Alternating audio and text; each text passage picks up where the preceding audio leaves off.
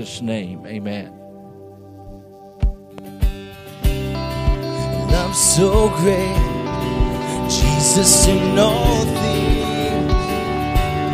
I've seen a glimpse of your heart 1,000,000 years. Still I'll be singing.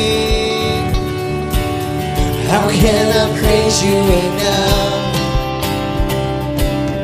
How can I praise you enough? 'Cause you are the Lord Almighty. Outshining all the stars in glory. Your love is like the wildest ocean. No, nothing else compares. You are the Lord. You are the Lord Almighty. Outshining all the stars in glory. Your love is like the wildest ocean. No, nothing else compares.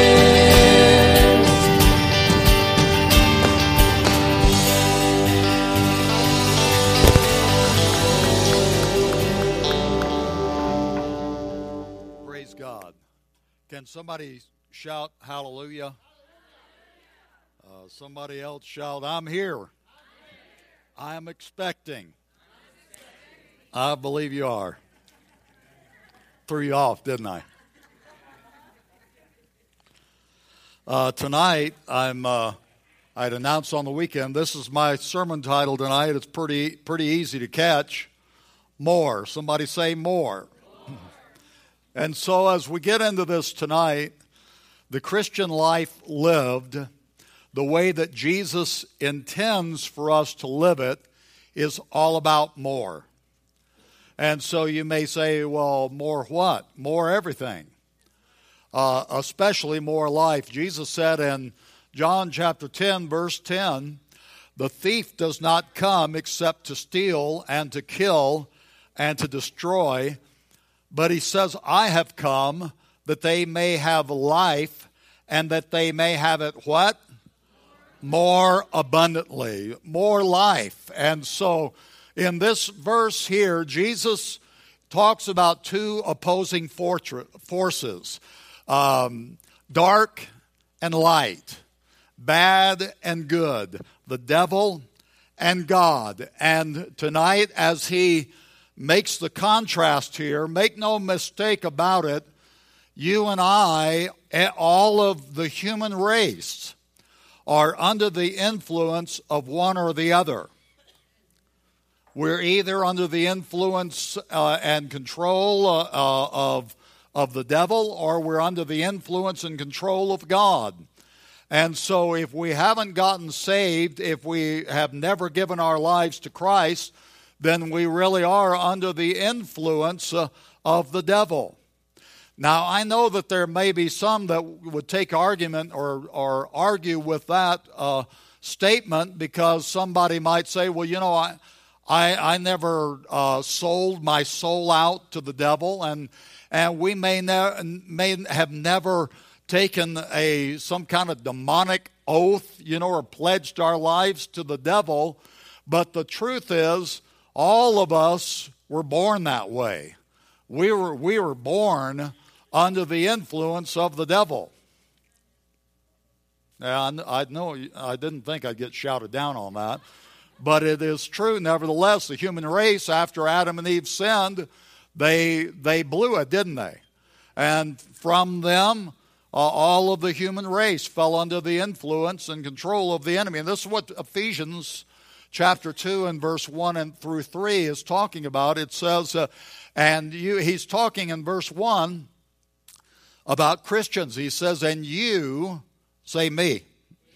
See, if you're a believer, this is talking about you. He made alive who were dead in trespasses and sins. And then he brings the contrast, in which you once walked according to the course of this world. He's talking about our before life, before Christ. According to the prince of the power of the air, the spirit who now works in the sons of disobedience, among whom also We all. That means everybody, doesn't it? So when I talk about being under the influence or control of the devil, I'm not pointing my finger at anybody because this is what we all were.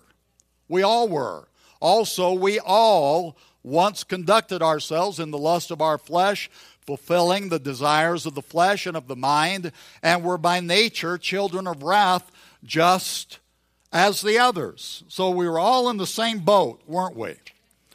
And this is the state, verses 2 and 3, of those who don't know Christ, those who haven't been born again.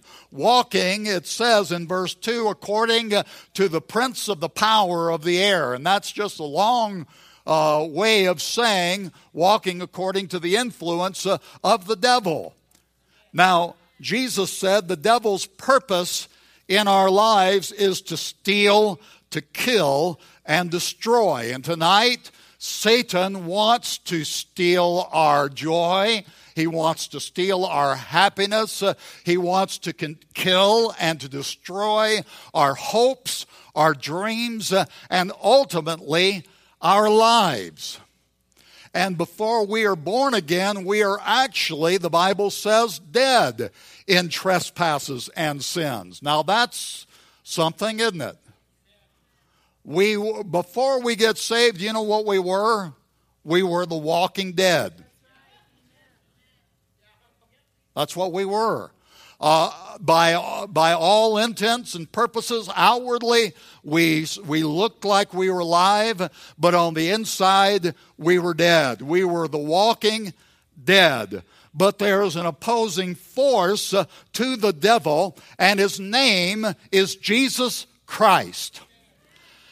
Now tell yourself or tell somebody, he always wins. And Jesus said, I have come that they may have life and that they may have it more abundantly. The Christian life, as God intends us to live it, is all about more. Now, one of the biggest lies of the devil is that the Christian life is a boring, mindless, goofy life. It is. It's one of the biggest lies of the devil, that if you give your life to Christ, then what you've done is you've just given your life over to a boring, mindless, goofy life. And that's a lie. Now, listen, I know there are some believers. I know there are people who are believers, who have given their lives to Christ, who may not be living life to the potential that God intends for them to live, and their lives may be boring, mindless, and goofy. But I was thinking about it, and the Christian life, see, is anything but this dweeb of a life. Christians, it takes a real man, it takes a real woman to live for God. To stand up and be a man or woman or child of God in this generation. To where we have the courage to live our convictions. That we just don't sell out, that we're not just kind of flowing along with the course of the world, that we are, Christians, we are to be loving of everyone. And so, therefore, it doesn't matter what the person has done, who they are, or their background, or what they're involved in. We are called to love everyone. And I'm telling you tonight, it takes a real man, it takes a real woman to love like that. And saying that, it does not mean that we are tolerant. As Christians, you and I are to be intolerant of certain things in our own lives.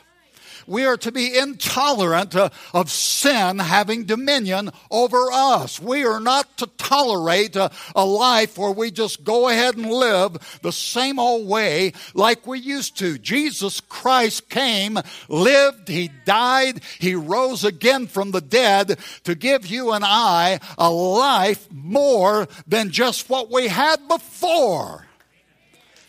He came to give us more. Say it again tonight, more. More. It takes a real man, takes a real woman to live the Christian life. And I'm not saying that we do it on our own. That's why Jesus did come. That's why he lived. That's why he died. That's why he rose again, was to give us more life, more everything, so that you and I wouldn't have to settle for a less than life. And I want to encourage all of us to contend for the life that Jesus paid a terrible price to give us, a life of more. And I want you to shout it out again tonight, more. My wife Cindy and I were watching Oliver Twist the other night again. And there's a scene in it, I thought of it too late, but if you've ever watched, it's a pretty cool movie about this orphan, Oliver Twist, and there's a scene at the beginning of it where he's in the orphanage, and they're given this slop to eat, and they finish it. They're never given enough to eat. They're always hungry, and so he drew the short straw, and they wanted more. And so he goes up with his bowl, and everybody's watching him, and he goes to the man that is in charge, and he says, "Sir, I would like or give me more."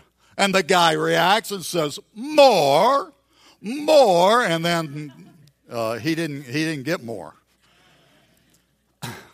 And I was thinking of that whole storyline, Charles Dickens, and the whole storyline of the orphan and the orphanage, and then life took a turn and things. It was a good ending to the story, and it all turned out all right. But I was thinking about it tonight, just as I was praying before the service.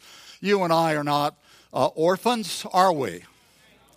We are not like Oliver Twist. And, you know, as Christians, we should not live a less than life when Jesus paid such a price to give us more. And so we have not been given a life where we are just given a bowl of slop to eat and then wanting more because we're always hungry. We're never contented in our lives. Jesus came, he lived, he died, he rose again to give us more. More. We are not orphans. You and I are children of the living God. The Bible calls us kings and priests to God. We have dignity. We have his life flowing through us. And tonight, we should not settle for a less than life. You and I, he has given us dominion over sin. Romans chapter 6 says, sin shall not have dominion over you. Now, I know that all of us are dealing still with issues in our life, but that's not an excuse to say, well, you know, Christians aren't perfect, they're just forgiven. That there may be an element of truth to that. I know there's no perfect people in here, including myself, but that's no excuse for us to just let stuff go on in our life because it just always has been that way. Well, you know, I am what I am, and that's all that I am. I can't do any better. I've just always been this way. I've always had this habit, or I've always had this hang up, or I've always had this propensity to do that we know and our heart convicts us about. You know, tonight Jesus Christ lived, he died, he rose again to give us a life, his life, his ability, and so that we can say, no, I am not going to tolerate that in my life anymore.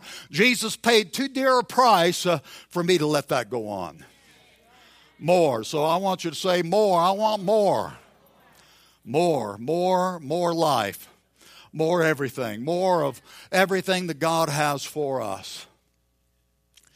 Let's not settle for less than. I want to encourage us tonight to not settle for less. Now, having said that, I know there have been times in my own life since becoming a Christian where I almost settled for less. I went through a crisis in my life and family back several decades ago, and that made me think at that time that maybe all I could hope for in my future Christian life, when I had kind of a plan back, and I was crushed. And I thought, well, I'm going to stay saved. I'm going to raise my kids to know Jesus. And then I'm just pretty much going to be unhappy until I die or Jesus comes. Now, that's a fairly bleak outlook on life. But I'm telling you, even as I say that tonight, back in that time, because of that experience, it was real in me. I wasn't going to give up on God. God never gave up on me. I'm not going to give up on Him. I was going to serve Him. I was going to raise my kids to serve God. But because of what happened, I thought I just won't be happy again.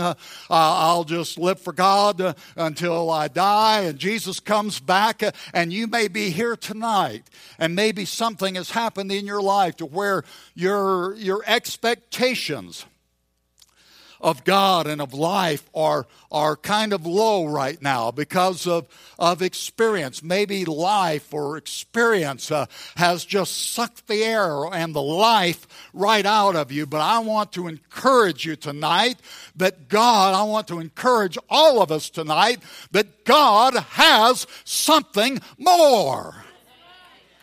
And He did in my life. I moved to Kingman with my kids, came into ministry here, and man, almost 20 years later, I tell you, life is good, amen. A year after I've been here, met Cindy, we got married, I tell you what, life is good.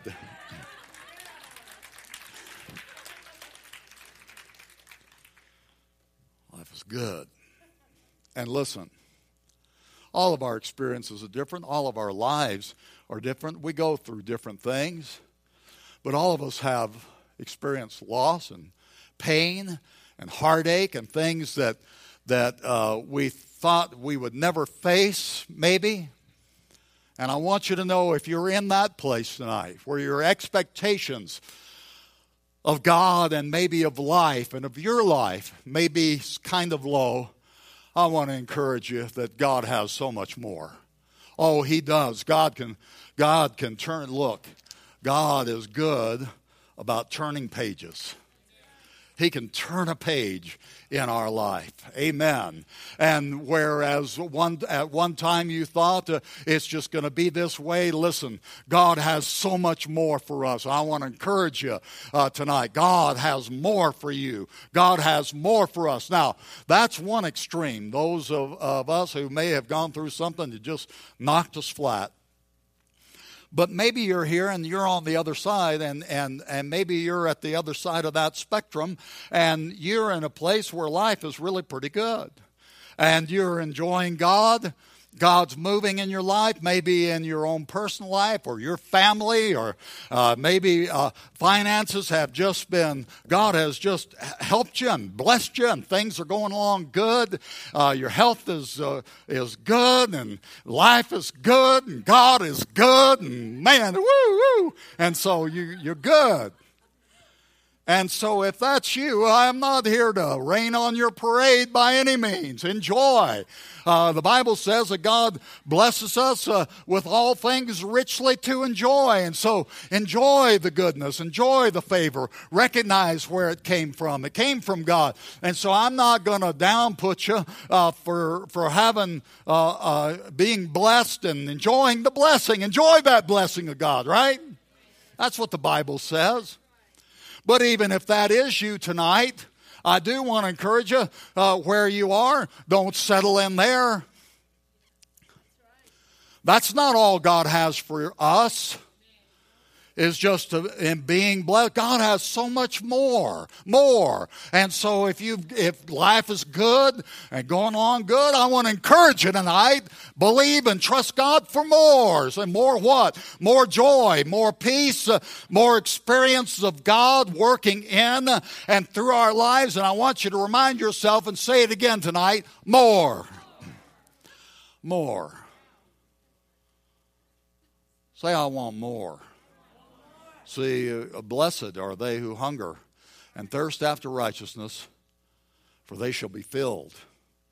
It's going to fill us up. Can you say amen? Some of you are starting to feel a little like, yeah. Somebody say, yeah. Ephesians. Now, let me just pause for a moment. You know, there are times that I set out in a message, and my goal is to rev it up. I'll be straight up honest with you tonight that I prepared this message to encourage, to build up, to encourage us, to dare to believe God for more. And I pray tonight that not one of us leaves this place, but what we feel encouraged and built up and trusting God for more. Ephesians 3:20, one of my favorite verses in the Bible. I've got a few, but this is one of my favorites. Now to him who is able to do exceedingly, abundantly, above all that we ask or think, according to the power that works in us. Now this verse is potent, isn't it? And it can be summed up, that whole verse can be summed up with just one word, more.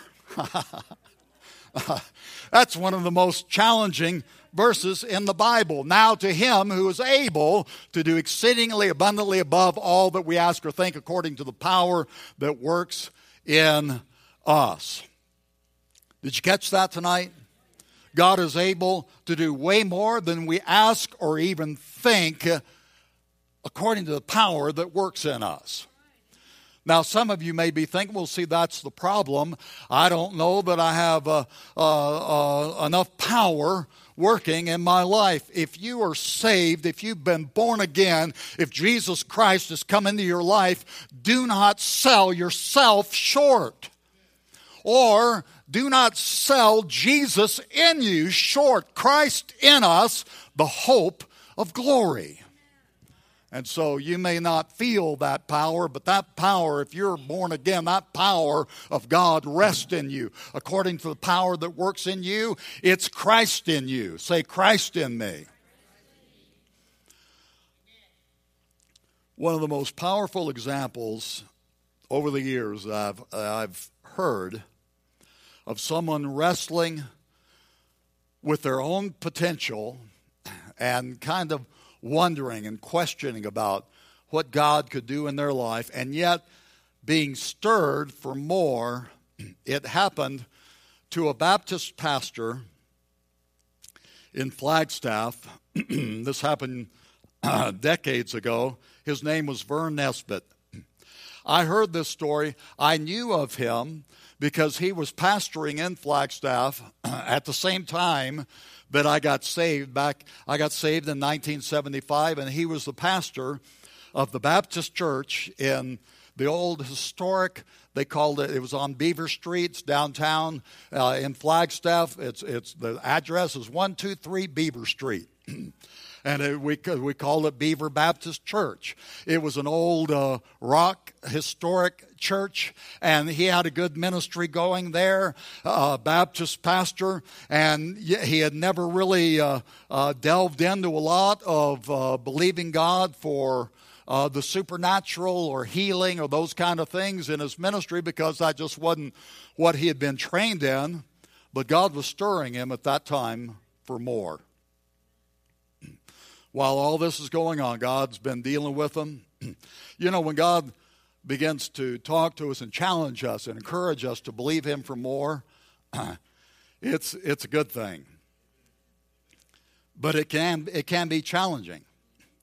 And so late one night, he and his wife are in bed asleep.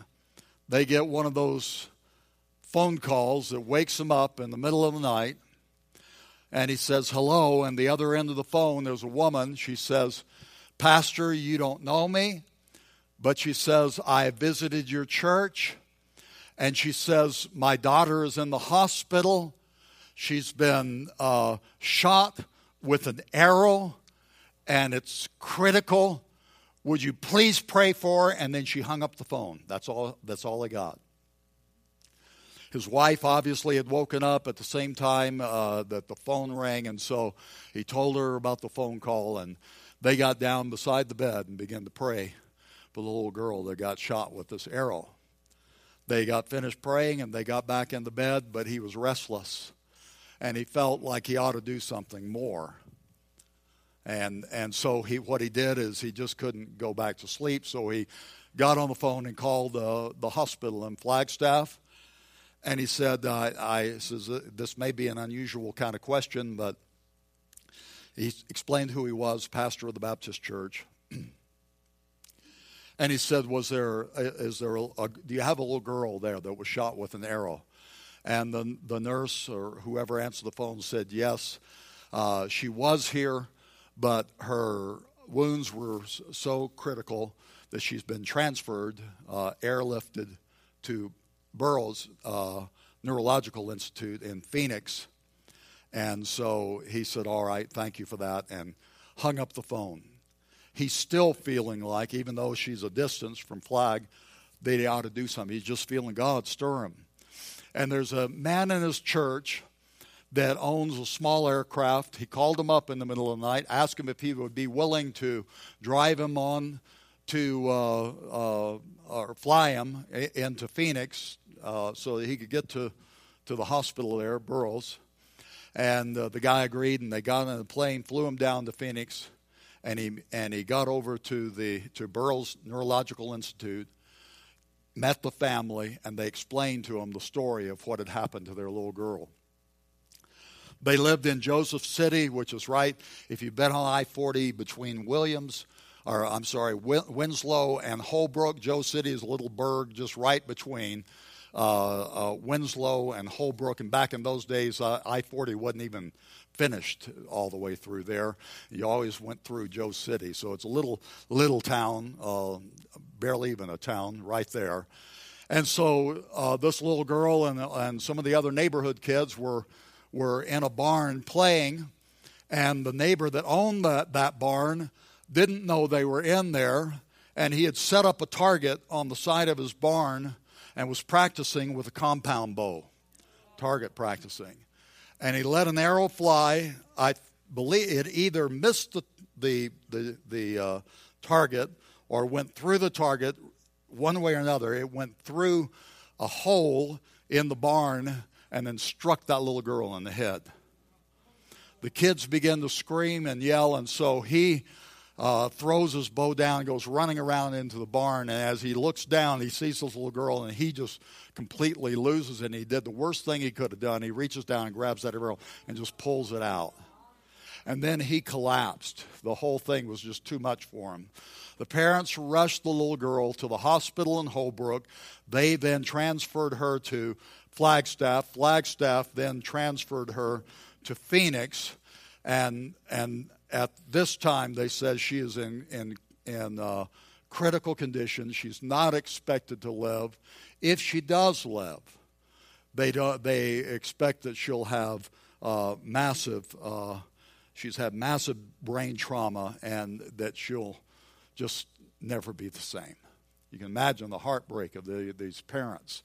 So Vern Nesbitt, in his own testimony, and I heard his own testimony on a CD about this, or a cassette tape, about this story, and he said in his own words, he didn't feel a whole lot of faith. It wasn't like he felt, a surge of faith and trust in God, but he just obeyed God. You understand? He went ahead, and he said, well, can I pray for her? And basically, he talked to the family and shared with them and said, talk to them about life after death, and kind of prepared them.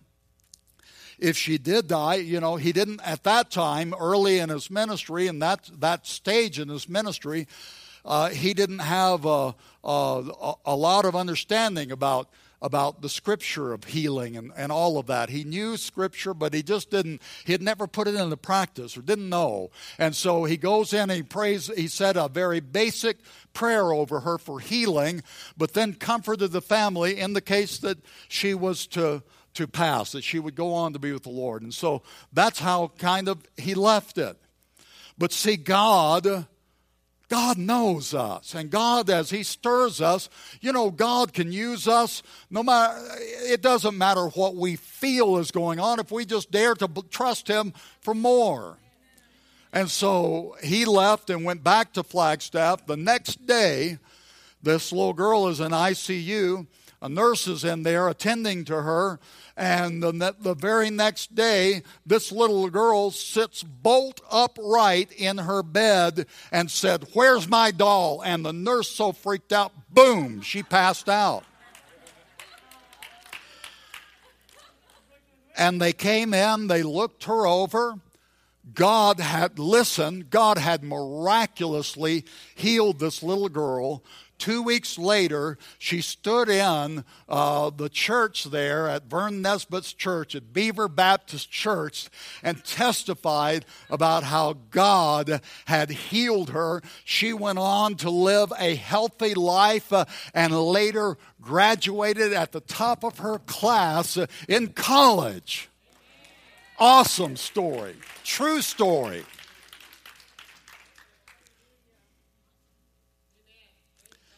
Now, I tell that because I want to encourage us to believe God in our lives for more. Here was a man who, and after that time, he became one of the principal teachers and instructors at Youth with a Mission at their base in Hawaii, and for years taught in their school and taught about healing and the miraculous, and was schooled and became, I think he had his doctorate degree, all of this, but he had experience to match his understanding of God's Word. And he dared to believe God in his life, even though he didn't feel much going on at the time. He dared to trust God to use him for more. And I want to encourage us tonight in our lives, in whatever area it may be, to believe God, trust God for more. Say more.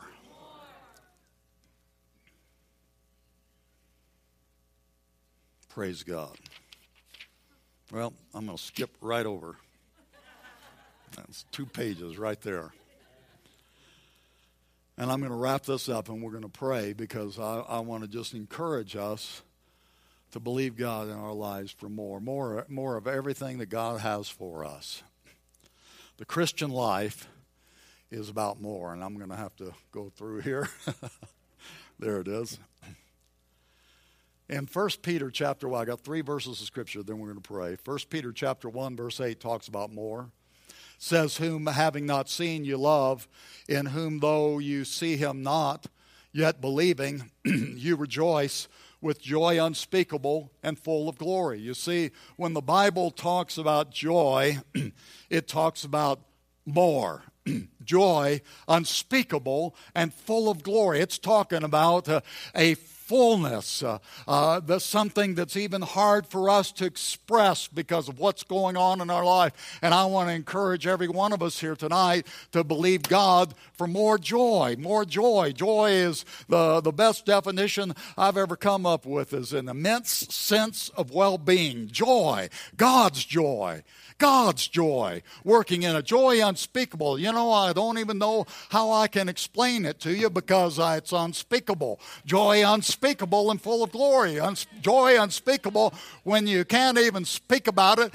You can try to explain it, but it's almost like, man, I don't even know the words to express it all. It's joy. It's more joy. Say more joy. When the Bible talks about peace, Philippians 4:7 says, "And the peace of God, which surpasses all understanding, will guard your hearts and minds through Jesus Christ." The Bible talks about joy, it's joy unspeakable and full of glory. When it talks about peace, it talks about a peace that surpasses all understanding. You know what that means? That means that we can be going through something, a difficulty or something else going on in our life, wherein yet in the midst of that, we still have peace. That's where there may not be any natural explanation for its presence, and yet in the midst of that, there's peace. Why? Because God has more peace. Say, more peace. And finally, Ephesians 3:19, when the Bible talks about love, it says to know the love of Christ, which passes knowledge. You know what that means? It means it just blow your mind. Passes knowledge. That you may be filled with all the fullness of God. You know what I call that? More. More love. A love that passes when the Bible, see, the Bible talks about so much. It talks about more in our life. More joy. Unspeakable and full of glory, more peace, peace that surpasses all understanding, and love that passes knowledge. Love of God, love of Jesus. Jesus came and he lived, he died for people like you and me. You know what? That is, how can we understand that? In our own natural minds, we will never be able to put together why God would love us that much. How he can love us that much, care for us that much, and yet he has more love for us. More love than we'll ever understand this side of eternity. But we can get to know it more and more and more. Somebody say, more. Praise God. Let's bow our heads and close our eyes tonight. God's so good. His love is so good. It surpasses understanding, passes knowledge. Awesome. So much more. God has so much more. And so my whole purpose tonight in preaching was to encourage our hearts to believe God for more in our lives. More of everything. More of God. More of God's presence. More of God's peace. More of God's joy. More of God's love. More of God's provision. More. If you're here tonight and you've never given your life to Christ, you've never asked Jesus to come into your life, but tonight you would like to, I would like to just include you in our closing prayers. Before we leave this place tonight, the most important decision you will ever make in your life is for Jesus. And I'm telling you tonight, the Christian life, and God help us, there's so many of us that may have wrong opinions about what it is, but I want to just tell you tonight, the Christian life is about more. It's not a less than life, it's a more than life. As we live, as God helps us to live life and live to the potential that he has for it's a more than life. He has more for you. He's got forgiveness for you of everything. Tonight, maybe you've never given your life to Christ, but you'd like to tonight. Nobody's looking around. We'd like to include you in this prayer. Just slip your hand up and indicate your need for him tonight and his forgiveness. Anyone across this building, heads bowed, no one looking around? God bless you. Praise God. Anybody else, real quick, as we're pausing just a moment for you. You feel that tug of God on your life. You just say, you know what, I need his forgiveness. Anybody else? Praise God. Let's stand to our feet tonight. We're going to pray together. And first begin by praying for forgiveness, and then we're going to pray just for more of God and an expectation in our life for more of him. Let's just pray. If you bow your head, close your eyes, and repeat this with me. Jesus, thank you for coming, for living, for dying, for my sin. I know that I have sinned throughout my life. But I believe the truth of your word that you died for me. Your word says, whoever will call upon the name of the Lord shall be saved. I call upon you, Jesus. Save me, wash me in your blood, and make me clean. Thank you for forgiving me for all of my sin. Thank you, Jesus, for a life of more life, more joy, more peace, more love, more of all that you offer to me and through me. Jesus, help me to live my life more in Jesus' name. And everybody said, amen. Would you give the Lord a clap offering and thank him?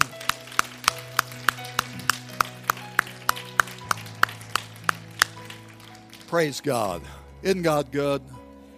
I pray you're encouraged. I pray nobody leaves this place tonight but what you're encouraged, and have your expectations for more of God and more of his moving in your life, to you and through you. Our prayer team's up here at the front afterwards. If you'd like personal prayer, they'll be